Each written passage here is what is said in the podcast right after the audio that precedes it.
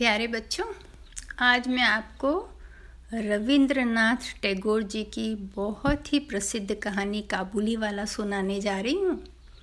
बहुत ही मार्मिक मतलब हृदय को छूने वाली कहानी है ये। कहानी यूँ है कि एक लेखक के एक छोटी बेटी है, मिनी, जो बहुत बातें करती है। और उससे बातें करना बहुत पसंद है। तो एक दिन वो लेखक के पास बैठे बैठे कुछ भी बातें कर रही थी, जैसे कि पिताजी, मुझे भोलू ने कहा कि आकाश से कुल्ला करते हैं तो बारिश होता है, भोलू को कुछ नहीं मालूम। फिर उसने कहा, पिताजी, रामू काक को कौवा बोलता है। रामू एकदम बुद्धू है। काक बंगाली में बोलते हैं कौवा को। लेकिन वो ये बात नहीं समझी। वो ये समझी कि काक को कौवा बोल रहा है तो वो गलत बोल रहा है है ना? तो बड़ी प्यारी प्यारी बैठ के बातें कर रही थी। इतने में एक काबुली वाला काबुली वाला जनरली जो अफ़गानिस्तान से सूखे मेवे बेच बेचने के लिए आते हैं, उनको बोलते हैं। तो वो खिड़की के पास से जा रहा था और उसने आवाज़ दिया मिनी ने, ओ काबुली वाला, ओ काबुली वाला। तो काबुली वाला घर के दरवाजे पे आया। तब लेखक को उससे कुछ लेना पड़ा कि वो आया है बच्ची ने बुलाया है तो लेकिन वो अंदर भाग गई डर के मारे। उसे लग रहा था कि काबुली वाले के इतने बड़े बड़े झोले में शायद वो बच्चे पकड़ के रखता है। तब लेखक ने सोचा कि चलो, मैं इसका डर निकालने के लिए उससे इसे मिला देता हूँ। और उन्होंने मिनी को बुलवा के अपने पास उससे मिलवाया काबुली वाले से। तो मिनी उनके बिल्कुल पाँव से चिपट गई अपने पापा की, उसको डर लग रहा था उससे। और काबुली वाला ने उसके लिए काजू किशमिश दिए तो वो लेने से इनकार कर दी। पर उसके पापा ने थोड़ा खरीद लिया और उसके बाद काबुली वाला चला गया। उसके बाद एक दिन, जब, लेखक अपने घर शाम को आ रहे थे तो उन्होंने देखा दरवाज़ा के पास मिनी बैठ के काबुली वाले से बातें कर रही है और बड़ा हंस रही है। लेखक को बड़ा आश्चर्य हुआ। काबुली वाला उसके पैर के पास बैठा था और मिनी जो भी बोल रही थी उसमें बहुत खुश हो रहा था और दोनों बड़ा हंस रहे थे। तो लेखक को बहुत अच्छा लगा अपनी बेटी की ऐसी प्यारी हँसी सुनकर। उसके बाद एक दिन जब लेखक अपने घर से बाहर निकल रहे थे कुछ काम के लिए तो उन्होंने देखा कि काबुली वाले से मिनी दरवाजे के पास बात कर रही है और उसके फ्रॉक में, आधा फ्रॉक गोदी में भरा हुआ मेवा पड़ा है। तो लेखक को अच्छा नहीं लगा। उन्होंने कहा, अरे, ऐसे मत दिया करो। और उन्होंने उसको आठ आने दे दिए। काबुली वाले को। तो काबुली वाले ने वो आठाने रख लिए अपने पास और लेखक चले गए। जब शाम को लेखक घर आए तो उनकी पत्नी बहुत गुस्सा हो रही थी मिनी पर कि तुम्हारे पास ये आठ आना कहाँ से आया, कहाँ से लाई? तो उसने बताया कि मुझे काबुली वाले ने दिया, मैंने नहीं मांगा था। तब इससे पहले कि उसको और डांट पड़ती, लेखक को समझ में आ गया कि जो पैसे उन्होंने काबुली वाले को दिए थे, वो काबुली वाले वापस कर गया मिनी के साथ।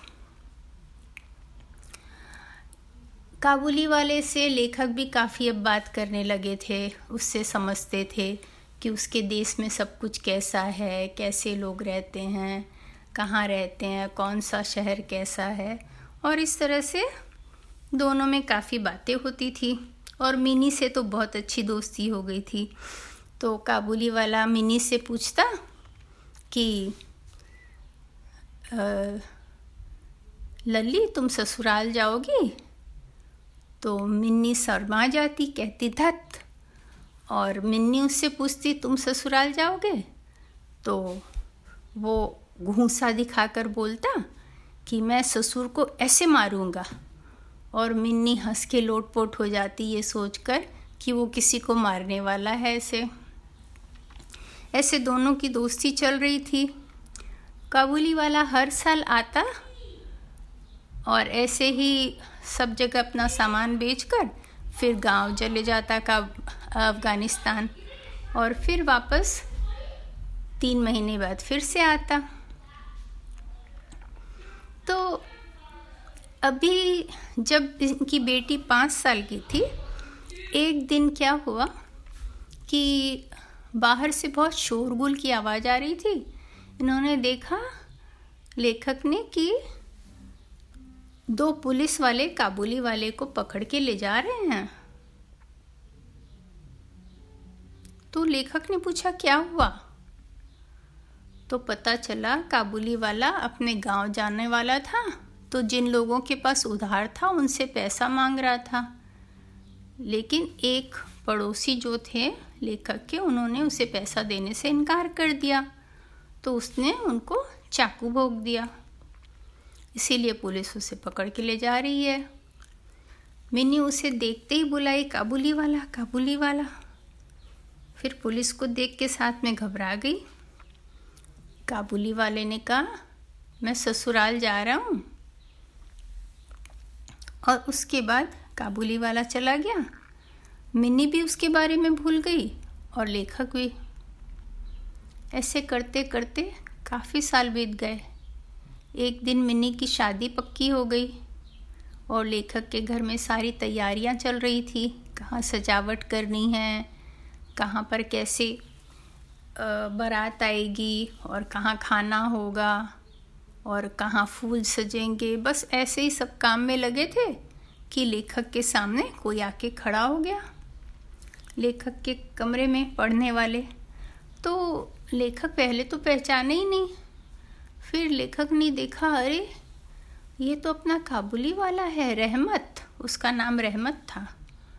तो लेखक बड़े, उन्हें ज़्यादा अच्छा नहीं लगा उसका आना। उनको लगा कि आज ऐसा शुभ दिन है, इसकी शादी का मिनी के, और आज ही आ गया। तो उसने बताया कि साहब, मैं आज अभी जेल से छूट के आ रहा हूँ। लल्ली कहाँ है? उसने मिनी के बारे में पूछा। तो लेखक का मन नहीं था कि मिनी से उसे मिलवाएँ। उन्होंने कहा कि वो आज बहुत बिज़ी है, आज हमारे घर में बहुत काम चल रहा है, आज रहने दो, फिर कभी आना। तो वो उठ के जाने लगा, पर फिर वो अपने शर्ट के अंदर से एक कागज़ का टुकड़ा निकाल के उनको दिखाया लेखक को। उसमें उसकी बेटी के हाथ की अंगुलियों को किसी कोयले के टुकड़े से निशान किया हुआ था और उसको वो अपने हृदय से लगा के रखा था। उसने लेखक को बताया कि मेरी भी मिनी जैसे ही पाँच साल की बिटिया है। और उसने ये फ़ोटो दिखाया। लेखक की आँखों में आँसू आ गए कि इसमें फ़ोटो तक नहीं है बेचारे के पास। सिर्फ़ उसके हाथ की लकीरों को इसमें खींच के और उसको वो हृदय में लगा रखा है। तो उन्होंने मिनी को बुलाया। घर में सबको अच्छा नहीं लगा। अभी क्यों बुला रहे हैं? पापा मिनी को वो तैयार हो रही है शादी के लिए, लेकिन उन्होंने बुलवाया। मिनी आई बाहर। तो रहमत उसको देख के हैरान रह गया और बोला, लल्ली, ससुराल जा रही हो? मिनी बिल्कुल शर्म से लाल हो गई। कुछ न बोली और फिर वो अंदर चली गई। अब रहमत ज़मीन में ही बैठ गया। उसे अचानक समझ में आई कि मेरी बेटी भी इतनी बड़ी हो गई। अब मैं उससे क्या बात करूँगा जाकर? सारे साल उससे खेलने के निकल गए।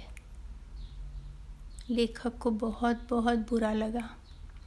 लेखक ने अपने पॉकेट से पैसा निकाला और उसे देते हुए कहा, तुम इसी समय अपने देश चले जाओ और जाके अपनी बेटी से मिलो, रहमत। रहमत ने पैसे लिए और लेखक को प्रणाम करके चला गया। लेखक ने बताया उसके बाद कि उनके शादी में थोड़ी खर्चे कम पड़ गए क्योंकि उन्होंने रहमत को पैसे दे दिए थे। पर उनके मन में बेहद खुशी थी इस बात की कि रहमत अपनी बेटी को जाके मिल सकेगा तो उनकी मिनी बहुत सुखी रहेगी। और यहाँ कहानी ख़त्म हो जाती है। आशा है आपको अच्छी लगी होगी। बाय बच्चों।